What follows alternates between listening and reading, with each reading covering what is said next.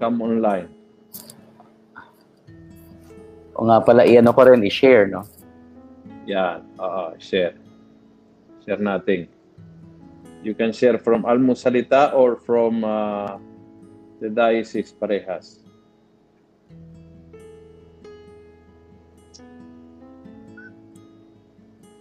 Yan, we are already online. Very good. Ang bilis. Mas maganda. Oo. Okay. Let's share. Kayo din po. Hello. Good afternoon po sa inyo. Hello, Father. Kumusta? Magandang hapon, Father Luciano. Mabuti. Kumusta? Hapon naman. Mabuti naman. Awa ng Diyos. Ito, sharing. Ikaw din, share ka sa... share ko sa, sa mga friends natin.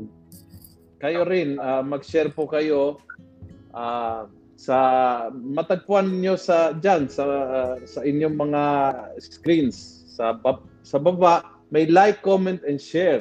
No? So, tandaan nyo, no? For the sharing part, you click share, it will appear write a post, start a watch party, or more options.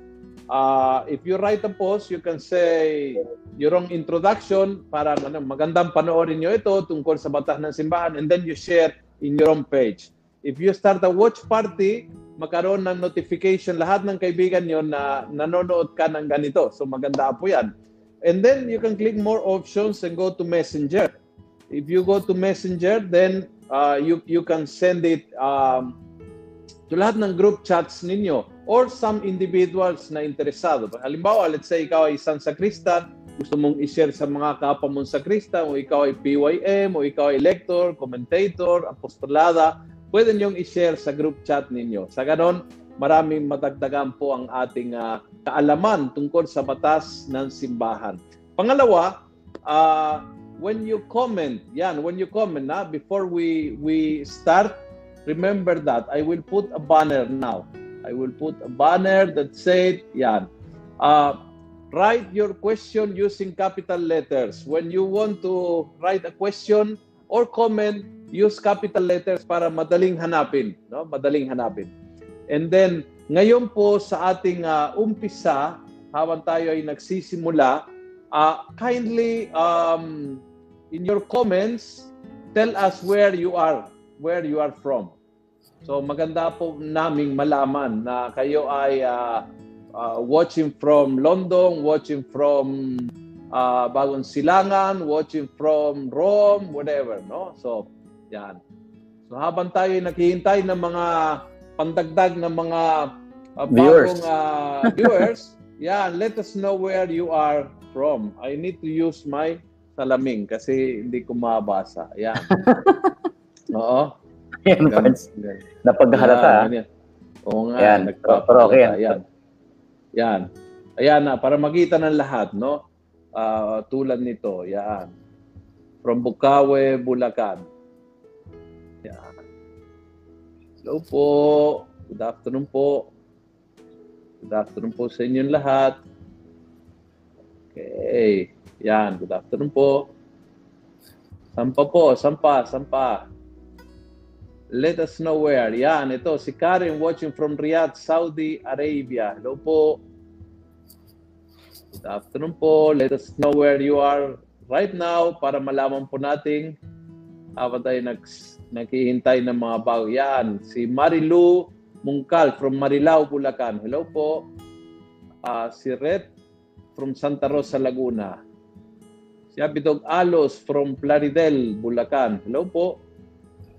From Calamba, si Arling Cheng, Calamba Laguna. Thank you po. Si May, watching from Pasig. Yan. Si Gina Jimenez, watching from Commonwealth. Hello po. From Quezon City, si Randy Vidal. Yan. Si Ria Mabunga from San Jose del Monte, Bulacan. Si Charm, watching from Caloocan. Aha. Si Nick, watching from New Jersey, probably, no? Si Fermina watching from London, UK.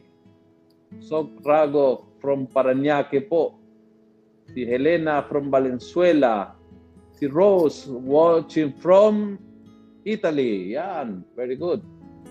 Welcome po. Si Lawrence from New Zealand. Si Marco from Kalumpit, Bulacan. Si Odette from Pasig. From San Bartolome de Novaliches, sa Hikari Makisiksik. Okay, very good. Ang dami, no? Ang dami, ha? Oo nga. From Quezon City, si Mia. From Kingdom of Saudi Arabia, si Karen. From Marikina, si Banji. From Hong Kong, si Mafan. From Naga City, si Esther. Yan. From Lagro, si Bie. From Las Piñas, si Jel. Very good. Aha. Good afternoon po sa inyong mga father. Sabi ng ibang sekta, bakit daw ang simbahan ay nakikialam sa gobyerno? Okay, naisagot po natin noong nakaraan, no? Oo. Okay, naisagot po natin noong nakaraan. Basically, Father Jigs, a quick answer to that question again. Bakit nakikialam ang simbahan sa gobyerno? O, dalawang bagay. Una, sapagkat karapatan nating lahat yun bilang mamamayan ng bayan na ito, ng bansang ito. Pangalawa, sapagkat yun ang misyon ng simbahan bilang propeta na magsalita alang-alang sa tao. Okay. Very good. Dito rin kasi nakatira, no, ang simbahan at may comments at may gawain na ay talagang nakaka-encroach sa gobyerno. Halimbawa, we work together in education, kalusugan, mga ganon. And so, may mga comments. Okay. Ang hindi po pwede ay kami magdidikta ng batas ng gobyerno. So, nagbibigay ng... Alright. So, ngayon, ang dami-daming comments. Sige, mamaya ang mga... Thank you for joining us. No, thank you. We have around...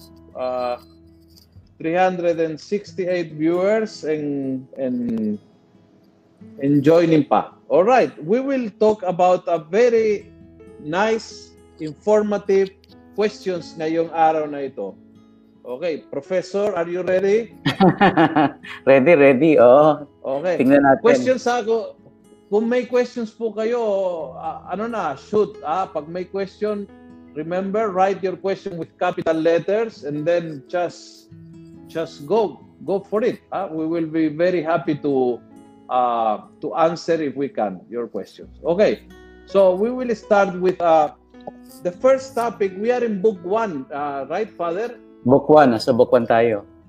Ilang libro uli ang canon law? Merong 7 libro ang canon law na pinagsamsama. 7 libro ang canon law. Oo. Okay. So yung book 1 is mga basics, tama ba? Basics. So ang tawag natin ay general norms. General norms. Okay. So, question number 1, pag-usapan natin ngayon, sino ang minor sa mata ng simbahan? Di ba? Meron tayong mga maraming applications dito. Sige, sabihin mo kung sino muna and then I will ask some applications. Sige. Mahalaga po malaman natin na sa ating simbahan, yung kagaya sa batas, meron ding konsepto ng minor de edad or minors. Ang minors po ay tumutukoy sa mga binyagang Katoliko na hindi pa nagdiriwang ng kanilang ika-18 taong kaarawan. Kapag ikaw ay nagdiriwang na ng 18 years, ikaw ay hindi na minor. Oh. Kapag nagdiriwang na, ang isang tao, isang binyaga ng kanyang kaarawan, 18th birthday, naabot niya na ang ating tawag ay majority, no? So, yun po yung sabi ng minor, yung wala pang 18 taong gulang. Tapos po, sa mga minors, merong dalawang klase. Yung isang klase po yung minor in general, yung minor de edad. Pero meron pang isang kategorya ng minor. Ang tawag ho natin doon ay yung infant or sanggol. Sino yung sanggol or infant sa batas? Sa batas po, ang isang binyaga na hindi pa, isang bata na hindi pa nagdiriwang ng kanyang ikapitong kaarawan ay isang infant o sanggol ang tingin ng batas. So, kapag infant, siya po ay wala pang pananagutan sa kanyang sarili. So, yan po. So, maliban po doon, ito mahalaga, mamaya malaman natin kung ano yung application nito. Ganun din po, kinikilala ng batas na yung mga tao na kulang sa pag-iisip, yung walang tamang isip, bilang mga minor de edad sa batas. Kahit po sila lumapas ng 18 anyos, sila po ay minor de edad. So, Father, we have minor and infant. Minor, 18. Below wala 18. Below 18 years old. Wala pang 18. Wala pang 18. Infant, below 7. Ngayon po, pag buntong ng 7 years old, ang tawag doon, age of reason. Age of reason. So, pag sinabi natin, halimbawa, yung infant at saka yung adult baptism. Yun. Ano po, anong pandito? Kasi maraming tao ay nagpupunta sa parokya, sabihin niya, yung anak ko ay 9 years old, hindi pa nabinyagan. Tapos sabihin, ay hindi po siya infant. So, ano po 'yon? Paano 'yan? Paano yung mga baptism? Okay, ang consequence ng konsepto na ito ay ganito. Yung isang bibinyagan na wala pang 7 taong gulang, applicable sa kanyang ritual ng infant baptism. Infant baptism. Pag siya ay 7 years old pataas, ang tawag sa kanya po ay adult baptism na ang ritual na gagamitin. Ayun. Adult baptism. Adult. So, yun ang dalawang distinction. Kasi, kung atin pong maalala, kapag infant baptism ang tumatayo yung mga ninong at ninang doon sa sagot. Iba rin yung kapag sinabi ding adult baptism, iba rin ang requirement. Iba rin, kailangan mataturuan na mismo. Kailangan i-catechize. Tapos, tama ba, no? Pag adult baptism, kasama sa binyag ang communion and confirmation. So, sacraments of initiation. Tama yun, ano? Merong sinasabi sa liturhiya na kung wala namang, kung maaring isabay na ang kumpil at pagtanggap ng komunyon. Pero, kung merong dahilan, magandang dahilan, kung bakit ito ay ipagpapaliban muna, pwede rin gawin yun. Kasi lalo na sa atin. Pwedeng bibinyagan lang, tapos sabihin natin, kumpil, sige, yung kumpil, hahabol ka sa mga kaedad mo. Kasi ang kumpil sa atin, 12 taong gulang. Ang first communion sa atin, 8 taong gulang. Yan ang sa Pilipinas, yan ang norms. So yan ang reason kung bakit ipagpapaliban mo yung kanilang unang komunyon at yung kanilang kumpil. Father, para maging ninong o ninang sa binyag or sa kumpil, anong edad? Definitely hindi ka pwede maging infant, pero pwede ka maging, halimbawa, pwede ka maging minor at maging ninong-ninang. Ikaw ay, halimbawa, 16, 15, mga ganon. Ganito po, ano? Palagay ko, ang ninong at ninang dapat hindi minor. Okay, so 18 pataas. 18 pataas. Okay. Kasi may pananagutan yan bilang magulang eh. Okay. Yung kasal, lalo na sa kasal. 16 ako, gusto ko magpakasal. 16 years old ako. Paano yan? Iba yung konsepto ng, iba yung age sa kasal sa civil, no? Kasi 18 pataas yun. Sa atin naman, mas mababa. Kung di ako nagkakamali, parang 16 sa lalaki, 14 sa babae. Pero of course, hindi naman natin ina-apply dito yon kasi meron tayong existing civil law na kakaiba yung edad para sa mga magpapakasal. Merong minimum requirement. Okay, tanong ni Gloria, ito po, Father, andyan na. May inadapt po yung friend ko ng 6 years old na yung bata, infant baptism pa po? Opo, infant baptism pa rin ang ritual na gagamitin kasi wala pa siyang 7 taong gulang. Okay. From Marina Bautista, Father, pwede po bang binyagan ang bata kahit hindi kasal sa simbahan ng mga magulang? Of course, pwedeng-pwede po.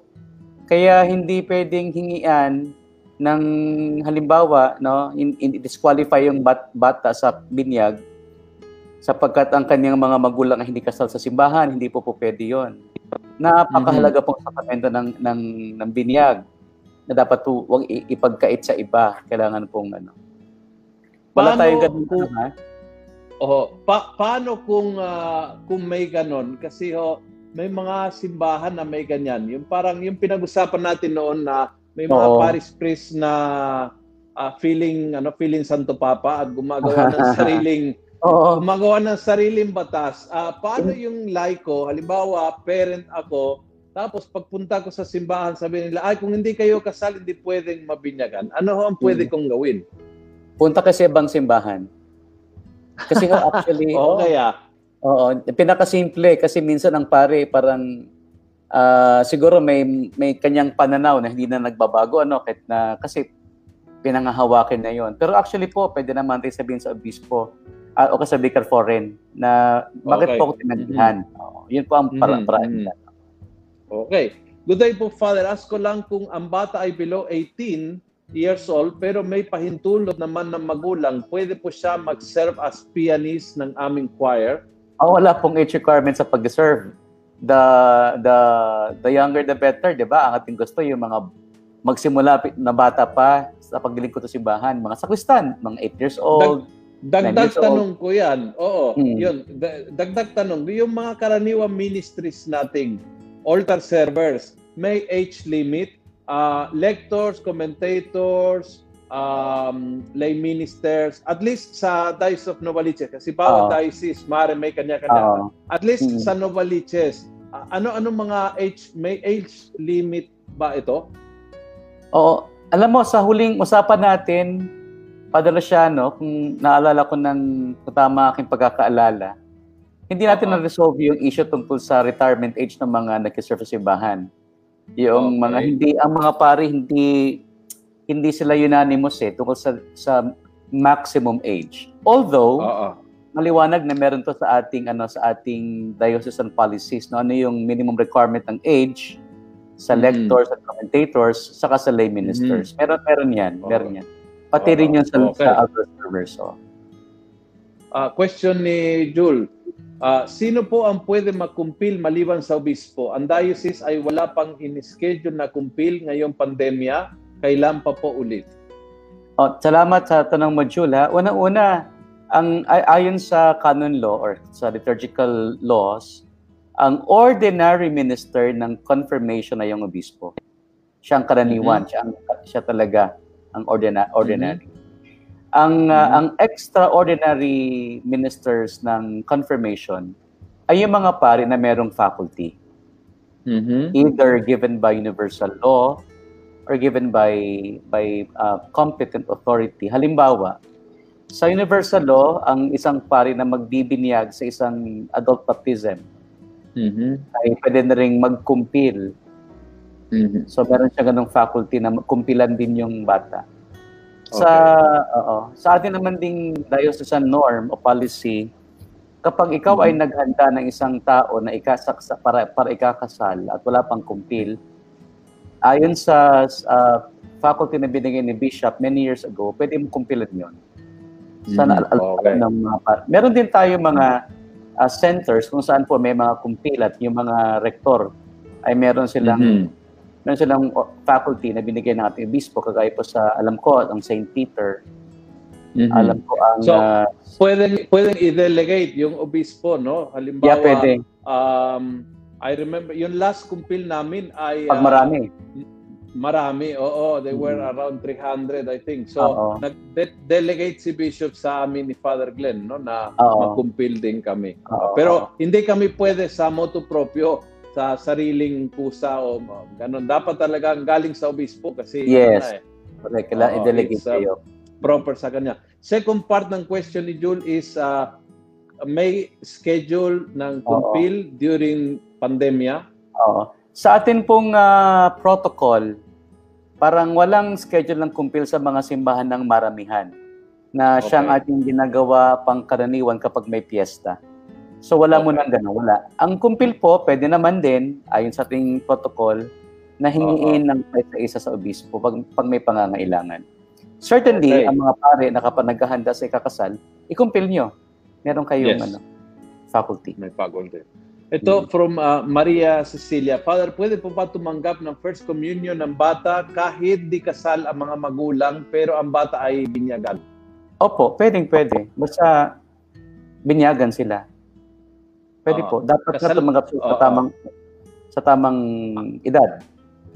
Anumang kalagayan o kasalanan ng magulang ay hindi nakakaapekto sa bata. Tama? Correct. Oh, tama. Okay.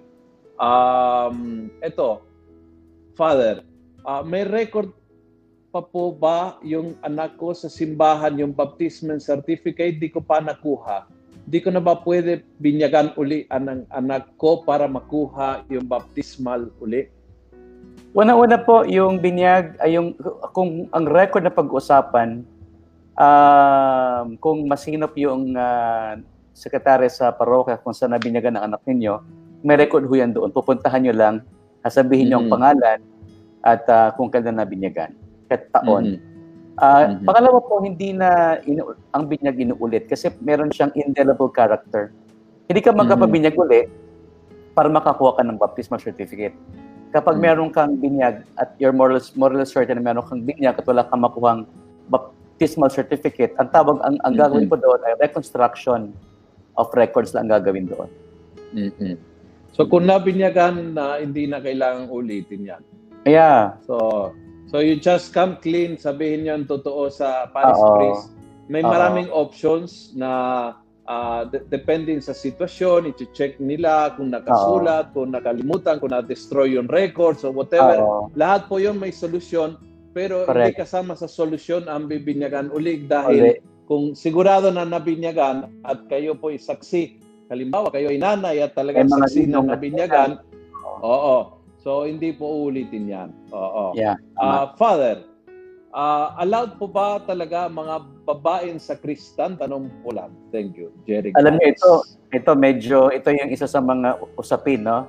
Na sinasabi ko magkakaiba rin talaga ang mga pari dito.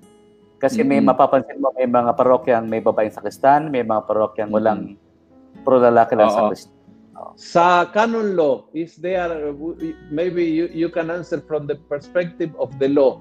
Mayroon bang batas na nagsabi na yung mga naglilingkod, kailangan lalaki o babae pagdating sa mga ganyan ministerya? Medyo mahabang sagot yan, Father Luciano. Una-una, kasi yung altar servers ay ating kinukumpara sa mga acolyte. Yung acolyte po, acolyte. Yun ang merong maliwanag na norms sa canon law, ang mga tukos sa acolyte. Ito yung mga naghahanda. Pero sa altar servers, wala. Kasi they are not the same. Okay. Sige. Other day, we can discuss more in detail, no? Yeah, pero remember po yung aral ni Father Jigs. Yung canon law is not about everything in the church. Mayroon po tayong teachings that goes to the catechism at mayroon po tayong liturgy norms that goes to the mga liturgical books. Yeah. So, hindi lahat ng buhay ng simbahan ay nakasama sa mga batas na nasa canon law. Tama ba? Padre Luciano, may magandang tanong din na ito, magandang rin ating sagutin ito kahit hindi na tanong dito. Ano ba talaga requirements sa baptism? Requirements, no? Kailangan ba ng kasal ng mga magulang, marriage contract? So, una-una po, ang requirement sa baptism for the sake of records purposes only ay yung birth certificate ng bata. Ang purpose daw malaman, ma-establish yung kanyang identity at malaman yung kanyang mga parents na kailangan nating yun ang ating magiging patayan ng ating record sa ating baptismal books. Mahalaga yun, no? Okay. Hindi po requirement yung kasal ng mga magulang kapag sinabi ninyong hindi pa sila kasal. Pero ni-require po natin yun kung sinasabi ninyong kasal sa simbahan o kasal sa huwes. Kasi po, kailangan pa natin establish yung paternity tsaka legitimacy ng bata. So, hindi ka requirement na sense na kapag wala ka noon ay hindi bibinyagan. Meron silang purpose. Kasi po, halimbawa, yung mga sekretarya magkasabi, ay, hindi namin kayo bibinyagan po kasi walang anak ninyo, walang birth certificate eh. Kasi pwede namang to follow, di ba? Pwede namang in-note natin. Ito po, Father, magandang tanong. No? Paano po yung bata na lumaki, na hindi nabinyagan, namatay?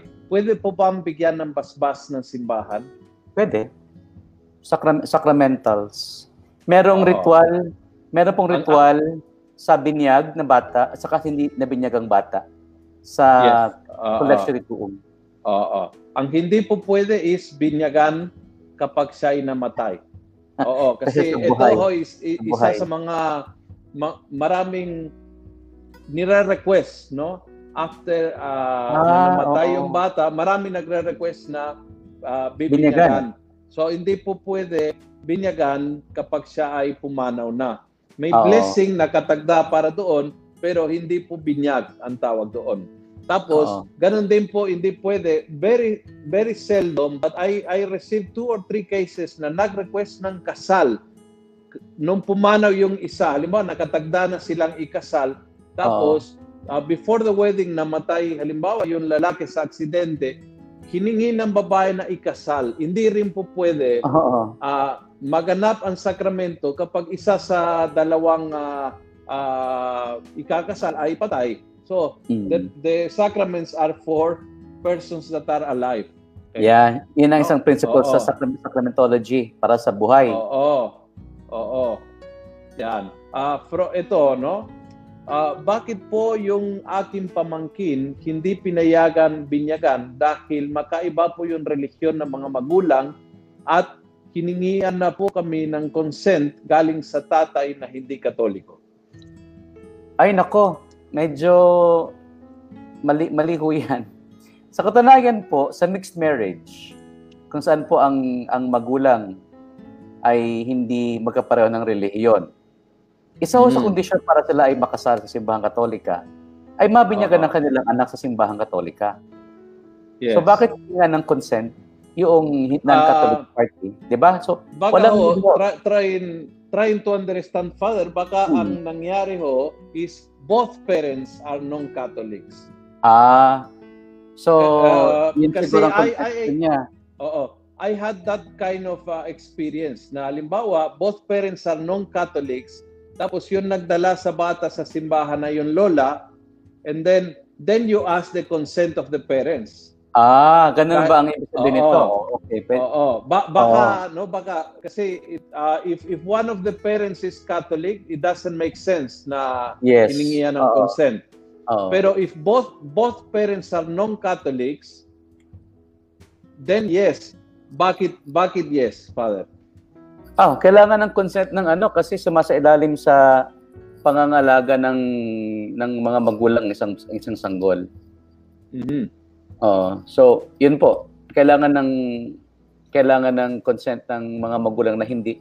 Tsaka parang pinilit naman, 'di ba? Kasi mahalaga 'yang gawa ng sino ba magtuturo sa bata later on ng mga magulang niya. So, paano magtuturo ng Catholic kung hindi naman Katoliko 'yung mga magulang? Correct. Yun ay basically, no? Okay, one more question and then we continue and then mamaya babalikan po natin ang katanungan natin, no? From Gloria, Madrid. Is it true, Father, pag di kasal sa church, hindi po pwede mag-receive ng Holy Communion? Yan po ay kumbaga standard na teaching ho natin yan. Kapag hindi kasal sa simbahan, ang sinasabi natin, you are in the state of sin, no? Hindi iba yung yung act of sinning sa state of sin. So yun lamang po ang dahilan ho diyan upang ating suriin ang ating sarili, upang ating itama yung ating kalagayan o estado sa buhay. So magpakasal. Okay. So yung kanina, yung question ng hiningian ng consent, may follow up, sabi Catholic po ang mother. So kung Catholic ang mother, nakamali siguro ang secretary ng requirement. So hindi siya dapat hingaan ng consent ng non-Catholic parent.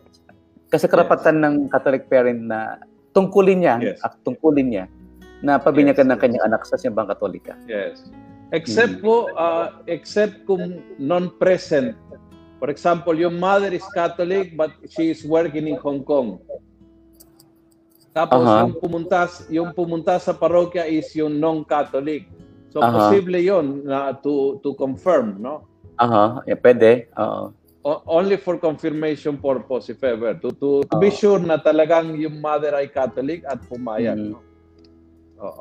Okay, question dito, Father. Let's follow some of the basic concept. Ano ang pananagutan ng isang tao na hindi minor? Ibig sabihin 18 pataas. Yeah, 18. Lahat ng pananagutan ay nasa kanya at lahat ng kalayaan nasa kanya na. So yung full rights and responsibilities are exercised by a person who has achieved majority.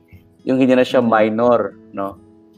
Ang mga minor naman para sa paggamit ng kanyang karapatan ay nakasalig pa rin sa kanyang mga magulang o sa kanyang mga guardians. Maliban na lamang po kung ang batas mismo ay merong sinasabi tungkol sa karapatan nila kahit sila ay minor pa. So kung gagamitin ng minor ang kanyang karapatan sa batas, ito ay sa pamamagitan ng kanyang mga magulang o mga guardian. Ito din po ang ayon sa civil law actually.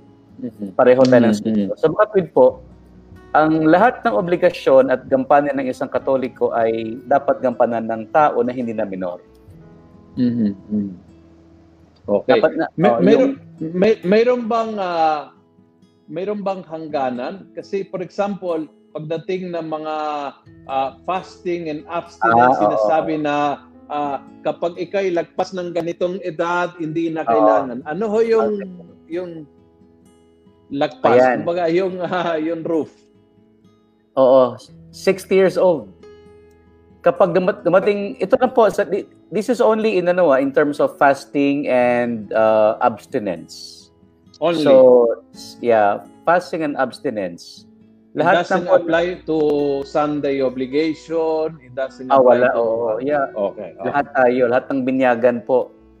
Lahat ng binyagan. Meron tayo yung tungkulin na ano. Okay, good.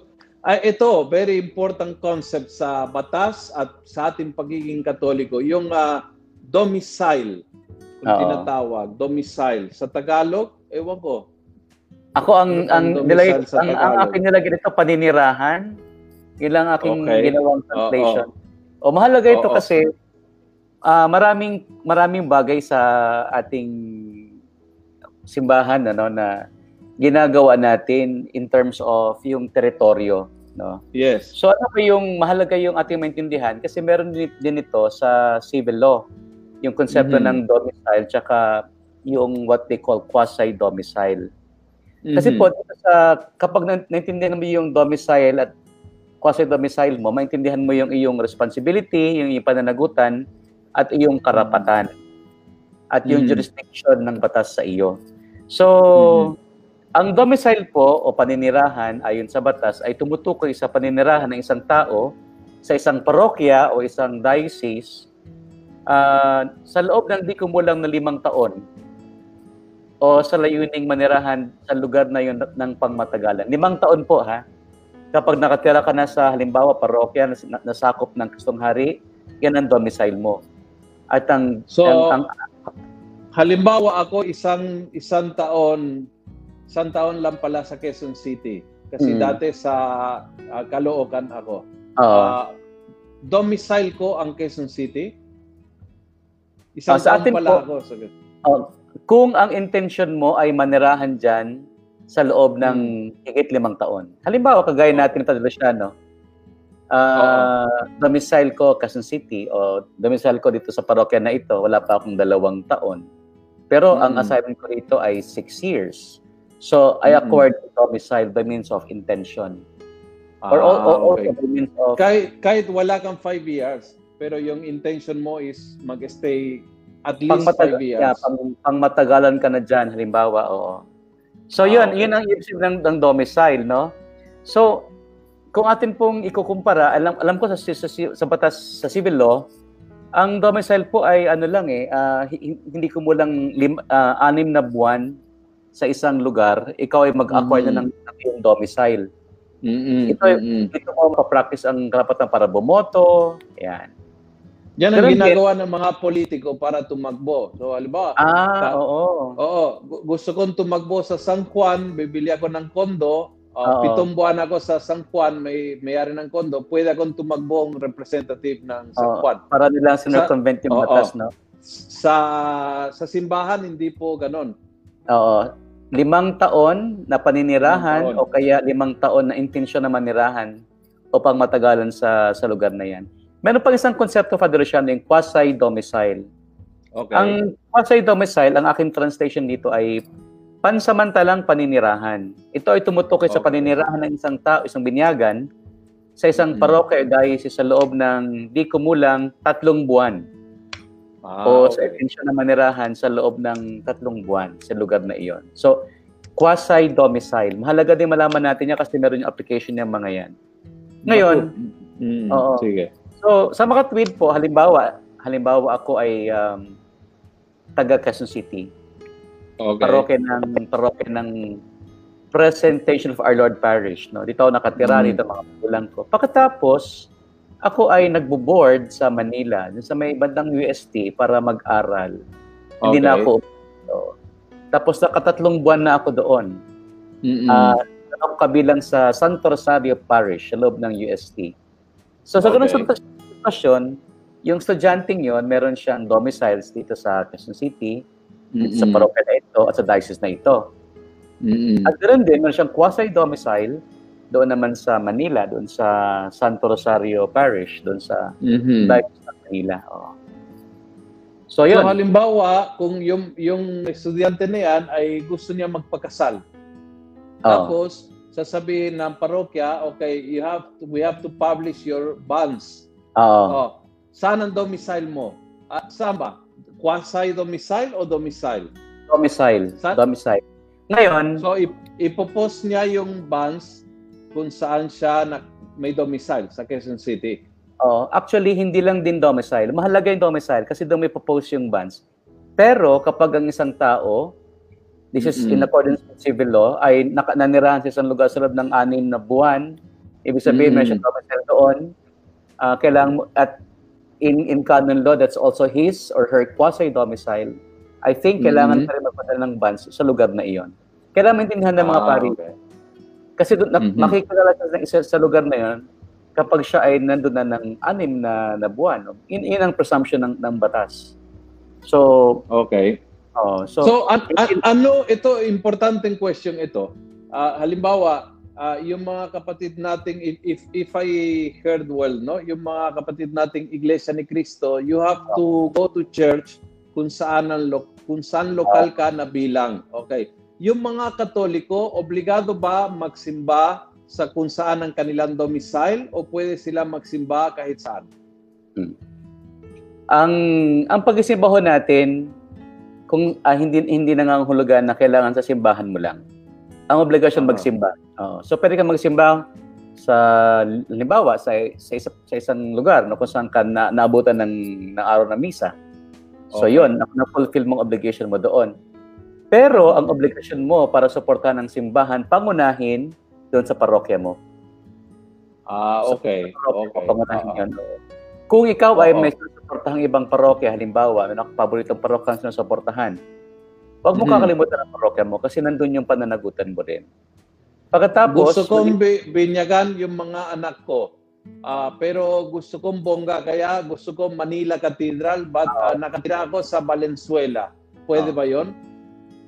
Pwede yun, ano? Pero ganun din, no? Ang pananagutan mo ay magpabinyag sa sarili mong parokya. Pero ang canon law dito parang is encouraged ang sinasabi, enjoined. Ang kasal, lahat ng sakramento dapat sa parokya mo kasi yun ang tahanan mo eh. Kaya nga, kapag ikaw ay magpapakasal, magpapabinyag, magpapakumpil sa ibang lugar, kinakailangan ng permiso ng iyong pura-paroko. Kasi parang you take exemption doon sa iyong pananagutan na magpabinyag, magpakasal, magpakumpil doon sa iyong sariling parokya. So, may ganon. So, maliwanag yung ganon. Balikan natin mga questions sa mga unang first o second episode natin. Kung gusto ko magpaanal ng aking kasal, At tapos, kinasal ako sa, halimbawa, sabihin natin, kinasal ako sa Camarines Sur, pero ang akin domicile ngayon ay in Quezon City. Saan ba ako dapat i-apply yung annul, yung annulment? Kung saan ako nakadomisilyo nung time na ako'y kinasal o kung saan ako nakadomisil ngayon, kasalukuyan? Parehong tama yon kasi pwedeng domicile ng magpa-file ng annulment, pwedeng domicile ng kanyang dating asawa, pwedeng kung saan sila kinasal, halimbawa, sa diocese na ito, o pwede rin kung saan matatagpuan ang maraming ebidensya para sa kasal na iyon. Okay. Pero, ayon kay Pope Francis, ito, mas maluwag siya dito. Meron siyang principle na accessibility of the tribunal kung saan mas makakatulong doon sa tao. Kailangan lamang, ito kailangan itong i-systematize ng mga dioceses. Basta huwag mag-forum shopping. Yung palipat-lipat ng tribunal kung saan makakakuha ng magandang desisyon. So, yan. Yeah, okay, very good. Dito nag-apply yung konsepto ng domicile sa mga bagay na ito. Actually, marami pang iba. Siguro ma-encounter natin yan sa ating discussions in the future. Okay. Let's get some questions, Father, before we proceed. Sige. Sige. Ito, typical case of change, reconstruction ng names. Binyagan yung bata gamit ang apelyido ng biological father. Noon naghiwalay yung parents niya, drop yung apelyido ng father kasi di naman kasal yung magulang. Sa paglaki niya, yung ginamit niyang apelyido ay yung sa nanay hanggang sa pag-aaral niya, pero hindi siya sinama sa first communion ng school niya dahil makaiba daw yung apelyido sa binyag at sa birth certificate. Ano pong pwedeng gawin para magkasali sa First Communion? Oo na, medyo para maayos. Oo. Oh, may kailangan himayin dito ha, bago natin sagutin yung pinakahuling sentence o kanyang tanong. Una po, kung nabinyagan siya gamit ang apelyido ng kanyang totoo at biological father, hindi ho pwedeng baguhin yon kasi nakarecord ho yun sa sa ating baptismal books, hindi yan pwedeng baguhin. So, kahit magkahiwalay ang kanyang magulang po, hindi nawawala ang paternity ng tatay doon sa anak. So, dapat hindi inaano. Ngayon, ginamit ng bata ang apelyido ng kanyang ina, ng kanyang nanay. Oo. Alam niyo po, dapat lang naman dito, ayusin lang yung, yung established lang identity. Oo, dapat hindi siya pwedeng isali sa first communion kasi magkaiba yung pangalan niya. Kailangan pong ayusin yan sa chancery office. So, Father, saan pong ayusin? Sa civil o sa simbahan? I presume, na nung nabinyagan ito, gamit ang kanyang tatay, tapos ang ginagamit niya na apelyido ngayon ay yung sa kanyang nanay. At ang atin pong tanong ay simbahan. Sa simbahan natin to sa tribunal natin to aayusin. Sa ating chancery office. Sa chancery. Okay. Yung mga question po na may kinalaman sa civil na issue ilabas ko tayo diyan. Yes. Okay, Father, pwede po bang binyagan yung mga yon nag-Muslim tapos nag-iglesia 15 years old. Wala pong binyag at wala pong birth certificate. Pwede pong binyagan. Conversion ho yan. No?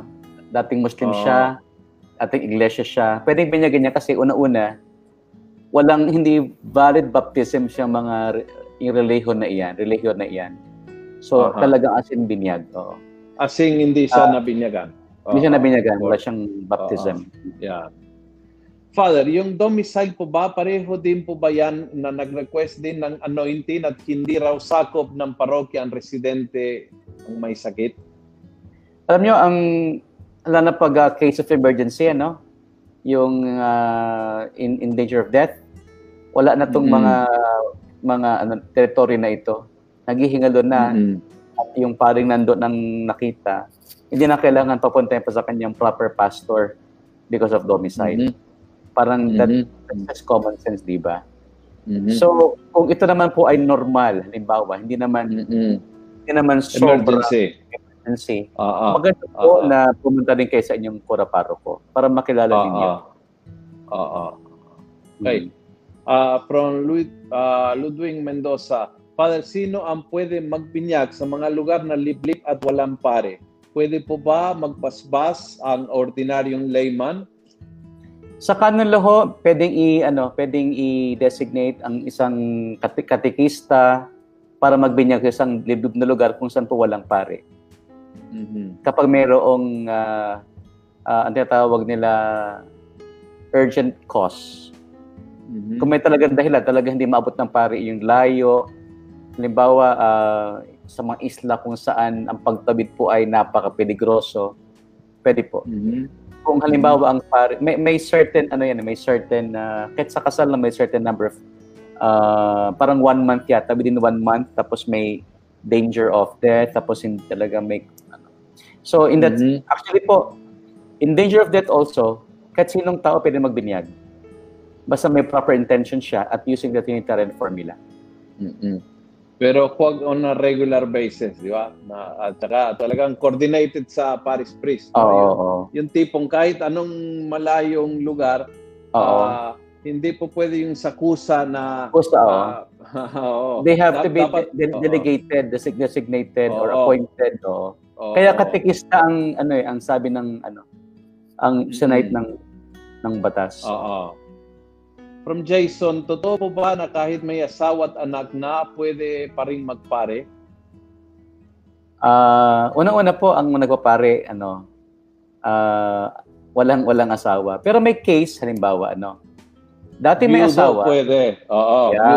Yudo. At may anak, at yung mga anak niya ay nakakatay na sa kanilang may mga pamilya na. Wala na siyang compensation sa kanila. Siya ay malaya. Wala pong hadlang para siya ay magpare. Ito from Vicky, Father, pwede po ba makasal ko hindi na kumpirmahan dahil sa work niya na nasa ibang bansa pero lagi siya nagsisimba, very prayerful person po siya na nasa edad po siya? Pwede po yung kasal. Una-una po, hindi requirement ang kumpil para makasal ka. Hindi siya sine qua non. Ibig sabihin, kapag wala ka noon, hindi ka pwedeng ikasal. Hindi po. Kahit wala kang kumpil, pwede ka ikasal. Ngayon po, bakit pa natin ni-require ang confirmation? Kasi dapat ang kumpil, ginawa noon pa. Noong ikaw ay tumuntong sa 12 taong gulang mo, nakumpila ka na dapat. So, para magpakumpil, sinasabi natin magpakumpil ka muna bago ikasal para makumpleto mo yung sacramental initiation. Kasi ikaw ay isang life commitment kailangan matibay ka Kristiyano. Yun ang sinasabi ko lagi, bago mag-commit ka sa isang tao, mag-commit ka muli sa Panginoon, no? Yun ang dahilan So, kung ikaw ay nabinyagan na bata pa, baby, wala kang alam, kailangan i-confirm mo yung ginawa ng parents mo, no? So, bago magbigay ng oo ka sa kabiyag mo, ibigay mo yung oo sa Panginoon, and that's the reason of the confirmation. Ito from Catherine, Father, ikinasal po sa church pero walang record sa church. Paano po kaya may sama sa records yung kasal? Una-una po, kailangan dyan ng full reconstruction of records. Mahalaga yan kasi kung walang record sa simbahan, paano na-record yan sa civil? Kasi ang simbahan din kung saan kinasal, ang siyang magdadala sa local registry ng kasal, ng certificate para kanilang matatakan. So, ang tawag po yun, full reconstruction of records. Mm-hmm. Okay.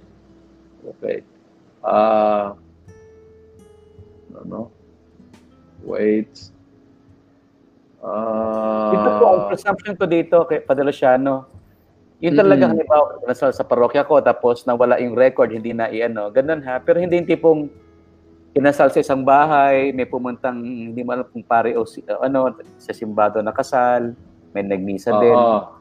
Iba yun ho. Iba ho yun ha. Okay, from Delia, di po ba nung Year of Mercy pinayagan po ng Santo Papa na makareceive ng komunyon yung di kasal sa simbahan pero kasal sa juez? Father Luciano, sagutin mo rin to. Parang hindi yun ang diwa ng Santo Papa. Hindi po, hindi po ganun, hindi ho pinayagan. May malawag po ng kilusan sa simbahan na sinasabi kailangan ho i-treat the case case by case, hindi ho pwedeng yung black and white. So, binigyan ng mas malaking pahintulot ang mga parish priest to work out with the person kung anong talagang kalagayan. But the principle remains, if you are not married in the church, hindi ka magkomunyon. And now, there are some exemptions to that na can be only discussed on a personal level where you can really see the whole context of the decision. But the principle, per se yung principle is kapag hindi sila kasal sa simbahan, hindi po sila pwede magkomunyon. Tsaka, if I remember correctly, ang sinasabi ng Santo Papa, ang decision po devolves sa mga local ordinary.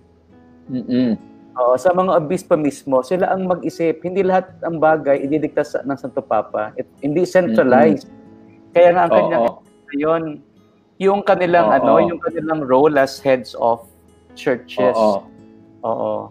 Sila ang tumugon sa ganung pastoral na pangangailangan. Okay, ito there is a comment of Saint Uriarte. Hello, Father. It has been stated throughout the church history that communion in the tongue is a norm for receiving Holy Communion. Saint Thomas Aquinas states in the Summa Theologica, because out of reverence towards the sacrament, nothing touches it, but what it consecrates. Hence, the corporal and the chalice are consecrated, and likewise the priest's hands for touching his sacrament. Therefore, for centuries, the Latin Church has promoted the reception of the body of Christ in the tongue. Yes, Pope, but only one this is not from the beginning of time. So for example, Jesus Christ, the first Holy Eucharist, that is the Last Supper, the Lord broke the bread and passed it around in the hands of the disciples. So that was the tradition. If we talk about tradition, that was the tradition in the first few centuries of the church before the other part came. And so that's why we consider, we talk already with Father Jigs about this, we discussed it in the previous episodes, that in the church, in the Roman Catholic Church, both forms of reception are valid. And so no priest can deny a person, if you want to receive it in your tongue, you cannot be denied. And if you want to kneel down, you cannot be denied. If you want to receive it in the hand, you cannot be denied. So it's both things are particular. And remember this, the tongue and the hands are part of us. And so they are holy or sinners as we are. And actually, just among us, napakarami mga dila na mas makasalanan. Kasi talagang we sin a lot with our tongues. And so, holiness or lack of holiness, sinfulness or holiness is like the tongue is holier and the hand is less holier. So it's just how devoutly we receive the Lord.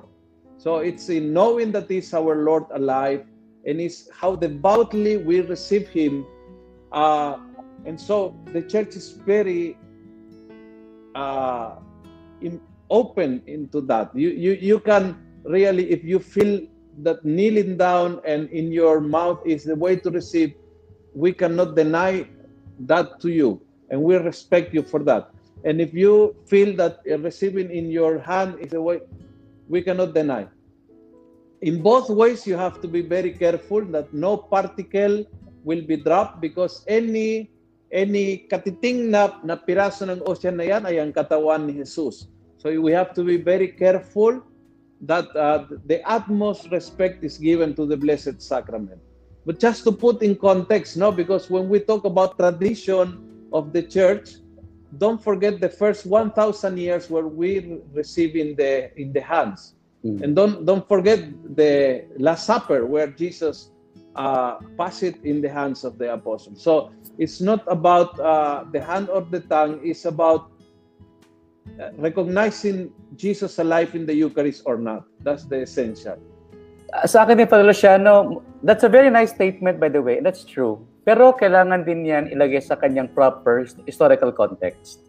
Mm-hmm. Nung sinabi ni Saint Thomas Aquinas yan, kailan ba? Ano ba yung simbahan noon? Ano ba yung kalagayan ng mga tao? Mm-hmm. So, kasi if you remove it from its historical context, magiging extreme ang ating pananaw tungkol sa reception ng banal na komunyon. Uh-huh. Tama yun ng simbahan, I think it's very clear na we can receive both ways, no? By means of the tongue and by means of the hand, no? So kailangan natin makita talaga yung konteksto ng mga statements before we what you call this, baka natin i-apply sa ating kalagayan ngayon. Kasi baka maging extreme naman kung mali yung ating application. Mm-hmm. Sabi dito ni Gloria, kasal po kami sa civil in 1992. Nung naging lay minister ang husband ko, ni-require kami nagpabasbas sa simbahan. Last 2014, simple ceremony of wedding. Yes. Congratulations. Congratulations po. That's nice. Sa lahat po ng kasal sa civil, please do it. Magpakasal po kayo sa simbahan. It a very simple ceremony. Ngayon, pag nagsabi, ayokong kasal, Father, yung basbas lang. Ang tawag po ng simbahan sa basbas ng iyong pagsasama ay kasal. Yun na yun eh. So, there is no blessing outside the sacrament of marriage. So, you will be a simple blessing, that is the marriage. That's the sacrament of marriage. So, ang hindi kailangan is mahabang entourage, ang hindi ho kailangan ay nakadamit ng magarbo. Yun po, hindi kailangan yun.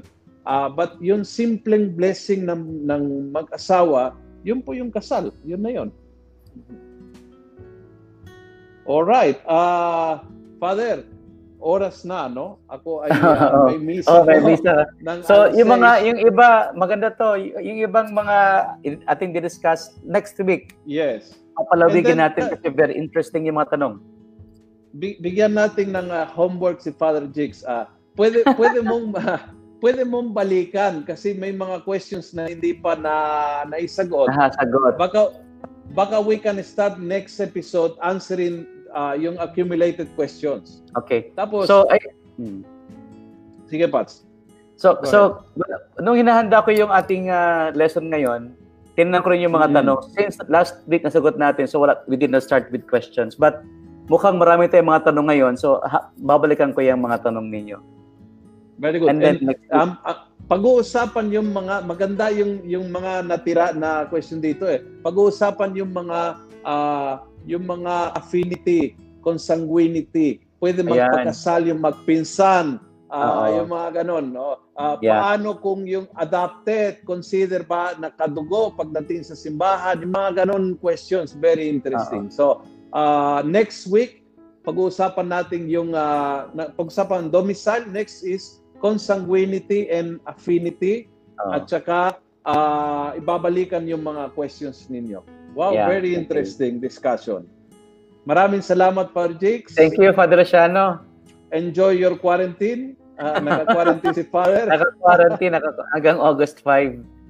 So, Okay, so salamat sa mga nagtanong sa atin. Thank you so much. Salamat po sa inyong lahat and see you again next Tuesday for another episode. God bless. And if you are free and you want to come to Mass, in 5 minutes, may misa po sa Almusalita. God bless po. God bless. Thank you, Pats. Bye-bye. Pats, thank you.